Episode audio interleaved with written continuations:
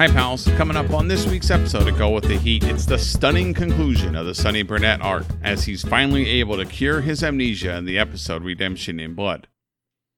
On This Week in Vice, we're taking a look back when this episode of Miami Vice aired, from November 6th to November 12th, 1988, when Miami Vice was king.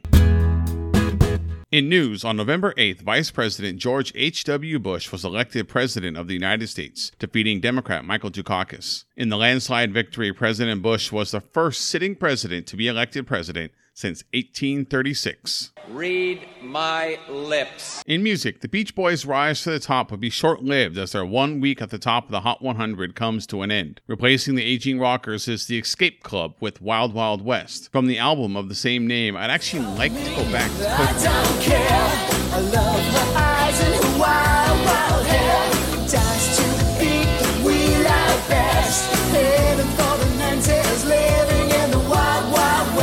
In movies, woo, boy, am I excited to talk about this one. The box office has stagnated in 1988 through October and into November, but John Carpenter is here to save us. Starring the one and only Roddy Piper and the amazing Keith David is the sci fi horror classic They Live. The art, the tone, and one of the best fight scenes ever, this cult film was one of my all time favorites from the decade and this genre.